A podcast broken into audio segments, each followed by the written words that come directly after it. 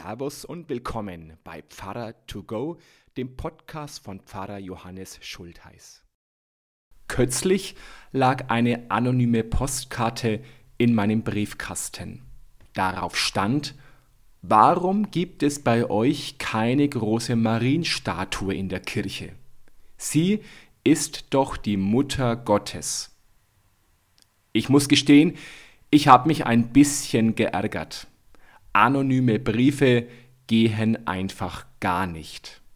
Vor allem aber spielt Maria durchaus auch im evangelischen Glauben eine Rolle. Als Student verbrachte ich über ein Jahr im Kloster. Erst war ich acht Monate auf dem Jerusalemer Zionsberg im Kloster Dormitio und direkt im Anschluss daran sechs Monate in einem irischen Trappistenkloster. Beide Klöster waren Maria geweiht.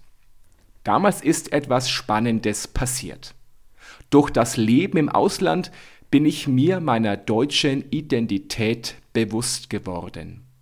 Und durch das Studium von anderen Religionen und Konfessionen habe ich meine protestantische Identität entdeckt und das auch in Bezug auf Maria von Nazareth, der Mutter Jesu. Alle Tage in den katholischen Klöstern endeten mit einem Lobgesang auf Maria. Da ergab sich also zwangsläufig eine Auseinandersetzung mit Maria. Eines Tages wurde ich gebeten, für die Mönche zum Fest Marienhimmelfahrt einen Vortrag über Maria aus meiner protestantischen Sichtweise zu halten. Es gab zunächst keine Beifallsstürme. Doch in vertrauten Gesprächen in den nächsten Tagen haben mir zahlreiche Mönche gestanden, Johannes, ich sehe das eigentlich genauso wie du. Wer ist also Maria für mich als evangelischen Christen? Wo begegnet uns Maria? Unübersehbar natürlich in der katholischen Kirche. Maria begegnet uns auf unzähligen Statuen und Bildern und manchmal auch ganz zentral auf dem Altarbild. Aber auch evangelische Kirchen haben Maria, wie manchmal vorgeworfen wird, nicht ganz vergessen. Allerdings ist Maria hier in der Regel nicht zentral, sondern zusammen mit Jesus zu sehen. Ein Gebet zu Maria wie das Ave Maria gibt es bekanntlich nicht. Dennoch kommt auch der evangelische Gottesdienst nicht ohne Maria aus. Maria begegnet uns, wenn wir das Glaubensbekenntnis sprechen. Ich glaube an Jesus Christus, geboren von der Jungfrau Maria, bekennen katholische wie evangelische Christen im apostolischen Glaubensbekenntnis. Für alle, die in Biologie halbwegs aufgepasst haben, ist das die problematischste Aussage im ganzen Glaubensbekenntnis. Phänomene wie Jungfrauengeburten kennen wir aus fiktiven Filmen wie Star Wars, aber nicht aus unserem realen Leben.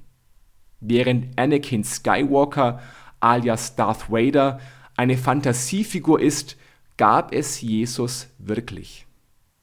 Schon als Konfirmand habe ich mich gefragt, warum Gott so ein unnützes Wunder wie eine Jungfrauengeburt vollbringen sollte und gleichzeitig nicht eingreift, wenn Tausende von Menschen an Hunger oder in Krieg sterben. Interessant ist, dass der älteste neutestamentliche Autor der von der Geburt Jesu schreibt, nämlich Paulus im Galaterbrief, nichts von einer Jungfrauengeburt weiß. Paulus schreibt schlicht, dass Jesus von einer jungen Frau geboren wurde. Nicht einmal den Namen Marias erwähnt er. Die Vorstellung einer Jungfrauengeburt entstand also vielleicht erst nach Paulus. Aber wie und warum? Im Studium habe ich gelernt, dass die Vorstellung der Jungfrauengeburt durch einen Übersetzungsfehler entstanden ist. In Jesaja Kapitel 7 heißt es: siehe, eine junge Frau ist schwanger und wird einen Sohn gebären. Der wird Immanuel heißen. Jesus wurde zu Lebzeiten zwar nie Immanuel genannt, dennoch haben die ersten Christen diese wie manch andere Textstelle des Alten Testamentes auf Jesus gedeutet. Dazu kommt, dass das Wort für junge Frau aus der hebräischen Bibel in der zur Zeit des Neuen Testamentes verbreiteten griechischen Bibelübersetzung mit dem griechischen Wort Jungfrau übersetzt worden war. Und so entstand die Vorstellung, dass der in Jesaja anscheinend verheißene Retter Jesus von einer Jungfrau geboren worden sein musste. Während so eine Jungfrauengeburt mit unserem modernen Weltbild gehörig aneckt, passte sie durchaus in das antike Denken. Nicht nur von Jesus, auch vom Pharao oder dem Kaiser gab es solche Erzählungen, um ihre Bedeutsamkeit anzuzeigen. Die ersten Christen hatten mit der Jungfrauengeburt aber auch deshalb weniger Schwierigkeiten als wir heutzutage, weil es in den Schriften des Alten Testamentes schon ein ähnliches Phänomen gab. Dort ist immer wieder von einer ungewöhnlich späten Geburt die Rede. Isaak, Jakob, Josef, Simson oder auch Samuel hatten Mütter, die eigentlich längst über das gebärfähige Alter hinaus waren. Die späte Geburt ist hier ein erzählerisches Mittel, um anzuzeigen, dass eine wichtige Person geboren wird. Jesus steht über diesen Propheten. Statt von einer ungewöhnlich späten Geburt wurde deshalb von einer ungewöhnlich frühen Geburt berichtet. Wenn die Evangelisten von einer Jungfrauengeburt schreiben, dann muss das also nicht wörtlich biologisch, sondern darf symbolisch verstanden werden. Die ungewöhnliche Jungfrauengeburt ist ein Zeichen für die außerordentliche Bedeutung dessen, der da geboren wird. Vielleicht hätten die Evangelisten das auch einfach in das Vorwort schreiben können. Aber wir Menschen lieben einfach Geschichten und lassen uns von ihnen viel mehr berühren. Wenn wir auch heute noch bekennen, Jesus Christus, geboren von der Jungfrau Maria, dann bekennen wir jedenfalls nicht, dass Gott irgendwelche skurrilen Wunder vollbringt, sondern dass Jesus für uns ein ganz besonderer Mensch ist. Maria begegnet uns Protestanten aber nicht nur im Glaubensbekenntnis. Die Bibel berichtet uns von ihr, allerdings nur im Rahmen von Jesu Leben. Was davor und was danach war, bleibt im Dunkeln. Außerbiblische Schriften versuchen mit Legenden über eine ebenso wunderbare Geburt und ihren Tod diese Lücke zu schließen. Aber auch ohne diese Legenden erfahren wir über Maria aus der Bibel viel mehr als von ihrem Mann Josef. Vermutlich starb Josef früh und spielte dann im Leben des erwachsenen Jesus keine große Rolle mehr. Selbst Maria steht in den Evangelien immer im Schatten von Jesus. Sie wird nur im Zusammenhang mit ihrem Sohn erwähnt. Noch blasser bleiben Marias weitere Kinder. So erfahren wir fast nebenbei, dass Jesus nicht der einzige Sohn Marias war. Maria hatte fünf Söhne und eine unbekannte Anzahl an Töchtern. Katholische Theologen behaupten gerne, dass hier mit Brüder und Schwestern Verwandte wie Cousins und Cousinen gemeint seien, vielleicht um ihr Dogma der immerwährenden Jungfrauengeburt zu retten. Wie auch immer, die biblischen Schriften lassen viele Fragen offen und machten somit auch die Tür für die weitere Legendenbildung weit auf. Spannend ist, dass die Bibel das Verhältnis zwischen Jesus und seiner Mutter ganz anders zeichnet als die vielen Kirchenbilder, die die beiden in trauter Harmonie zeigen. Bereits als Zwölfjähriger jagte Jesus seiner Mutter einen riesigen Schreck ein, als er plötzlich auf dem Heimweg vom Passafest in Jerusalem fehlte. Einige Jahre später, auf der Hochzeit zu Kana, fährt Jesus seine Mutter an was habe ich mit dir zu schaffen, Frau? Nicht einmal Mutter nennt er Maria hier. Und als eine Frau am Wegesrand Maria die Mutter Jesu preist, entgegnet Jesus, Glückselig sind die, das Wort Gottes hören und befolgen. Noch wichtiger als leibliche Verwandtschaft ist das Hören auf sein Wort. Fast hat man als evangelischer Christ den Eindruck, dass Jesus eine überbordende Verehrung Marias vorwegahnt und die Menschen stattdessen auf das Wort Gottes hinweist. Die Spitze erreichte das Zerwürfnis zwischen Jesus und seiner Mutter, als Jesus auf dem Höhepunkt seiner Popularität von seiner eigenen Mutter für verrückt erklärt wird. Als Maria darauf um ein Gespräch mit Jesus bat, entgegnete er nur kühl, Wer den Willen tut meines Vaters im Himmel, der ist mir Bruder und Schwester und Mutter. Warum war Jesus so hart gegenüber seiner eigenen Mutter? Es muss für Jesu Familie schwierig gewesen sein zu akzeptieren, dass Jesus nicht normal ist, sondern völlig anders. Jesu Botschaft war radikal. Er widmete Gott sein ganzes Leben. Das stand in Widerspruch zu einem normalen Familienleben.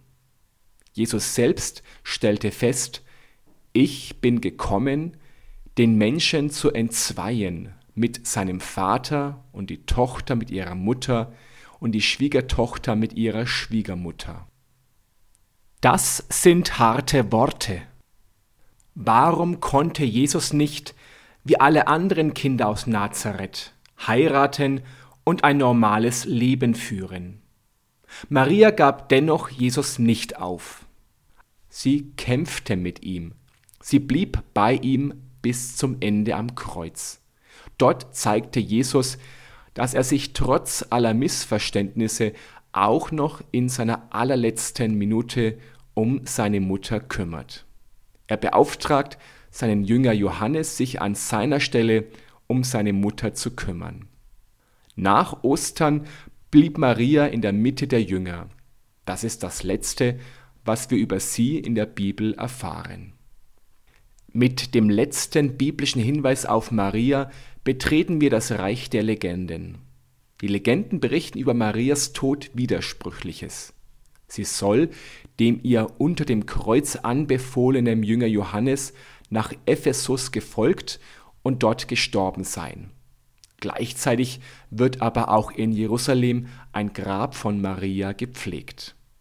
Mit Marias Tod hat das Interesse an ihrer Person nicht abgenommen. Bereits in der Antike wurde die Jungfrauengeburt zum Dogma erklärt und Maria der Titel Gottesgebärerin zugesprochen. 1854 erklärte die katholische Kirche die unbefleckte Empfängnis Marias zur Glaubenswahrheit. Wenn Maria Jesus ohne Geschlechtsverkehr unbefleckt empfangen konnte, dann muss sie doch auch selbst ebenso empfangen worden sein. So die Logik der katholischen Theologie. 1954 verkündete der Papst, dass Maria mit Leib und Seele oder eher mit Seele und Leib in den Himmel aufgenommen wurde. Heute ist das Fest Maria Himmelfahrt unter anderem in weiten Teilen Bayerns auch ein staatlicher Feiertag. Es gibt viele weitere Marienfeste und Gedenktage, vor allem in der katholischen und orthodoxen Kirche. Mönchs- und Nonnenorden haben sich ganz der Verehrung Marias gewidmet. Zahlreiche Kirchen und Kapellen wurden Maria geweiht. Nicht nur in ihnen wird Maria mit dem Rosenkranzgebet gleich dutzende Male als himmlische Fürsprecherin angerufen. Heilungswunder und sogenannte Erscheinungen gaben der Marienverehrung zusätzlich Auftrieb. So entstanden Wallfahrtsorte im bayerischen Altötting, im französischen Lourdes, im portugiesischen Fatima, im bosnischen Medjugorje oder im italienischen Loreto.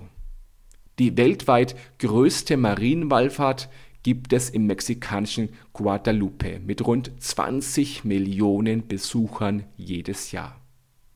Maria wird in der katholischen Kirche intensiver verehrt als in der evangelischen Kirche. Das ist bekannt. So richtig zum Nachdenken über Maria gebracht hat mich aber erst die Zeit als Student in einem Marienkloster im erzkatholischen Irland. Jeden Tag beendeten die Mönche mit dem Salve Regina, einem Antiphon zur Himmelskönigin Maria. Da standen lauter Männer, die gelobt hatten, keine Frau zu heiraten, und besangen mit Inbrunst Maria. Die goldene Maria-Statue wurde in der dunklen Kirche als einziges Objekt hell angestrahlt. Was für eine tolle Inszenierung. Da stellt sich die Frage, ob die Marienfrömmigkeit in der männerdominierten katholischen Kirche eine Art Frauenersatz ist, gar nicht mehr. Selbstverständlich ist sie das. Aber natürlich nicht nur. Maria repräsentiert gerade in ihrer überhöhten Form als Himmelskönigin die weibliche Seite Gottes, die im trinitarischen christlichen Gottesbild tatsächlich zu kurz kommt. Jetzt habe ich viel über die Marienverehrung in der katholischen Kirche gesprochen, aber eigentlich wollte ich doch etwas über Maria in der evangelischen Kirche sagen. Welche Bedeutung hat Maria in der evangelischen Kirche? Marienerscheinungen und wunderhafte Berichte haben mit dem evangelischen Marienbild nichts zu tun. Maria ist in der Bibel eine einfache Frau. Maria ist deshalb auch in der evangelischen Kirche keine übernatürliche Himmelskönigin. Gott hat keine Königin, sondern eine ganz schlichte Frau erwählt, um Jesus zu gebären, um die gute Nachricht in unsere Welt zu bringen. Die Bibel berichtet uns, wie Maria Gottes Willen als ihren eigenen angenommen hat. Sie hat dem Engel Gabriel geantwortet, siehe, ich bin die Magd des Herrn. Es geschehe mir nach deinem Wort. Sie sagte das, obwohl sie wusste, dass es nicht einfach für sie werden wird. Und es wurde nicht einfach für sie. Maria hatte Probleme mit ihrem Sohn Jesus, Sie verstand nicht, was Gott mit ihm vorhatte. Geht es uns nicht manchmal auch so? Manchmal haben wir Zweifel oder Fragen an Gott und es fällt uns auch schwer, Jesus nachzufolgen. Maria ist da genauso wie wir, ist uns ganz nah und eben keine übernatürliche Heilige. Maria war ein Mensch wie du und ich. Sie hat Gott dennoch nicht nur einen Platz in ihrem Leben, sondern in sich selbst gegeben. Sie hat sich Gott voll und ganz zur Verfügung gestellt. Damit ist sie uns ein großes Vorbild. Maria lehrt uns Gottes Gegenwart im ganz normalen, alltäglichen Leben wahrzunehmen. Maria zeigt uns, dass jeder dem großen Gott dienen kann, dass jedes Leben einen großartigen Sinn hat, so klein wir uns auch fühlen mögen. Maria sagt uns, Gott gestaltet die Welt auch durch ganz kleine Leute. Gott sind die kleinen Leute überhaupt nicht egal. Bei ihm sind sie ganz groß. So, das war's schon. Dann sage ich Servus und bis zum nächsten Podcast. Oder vielleicht sehen wir uns ja auch am Sonntag live in der Kirche oder werktags im Gemeindehaus oder auf YouTube oder sonst irgendwo. Gott behüte euch. Servus.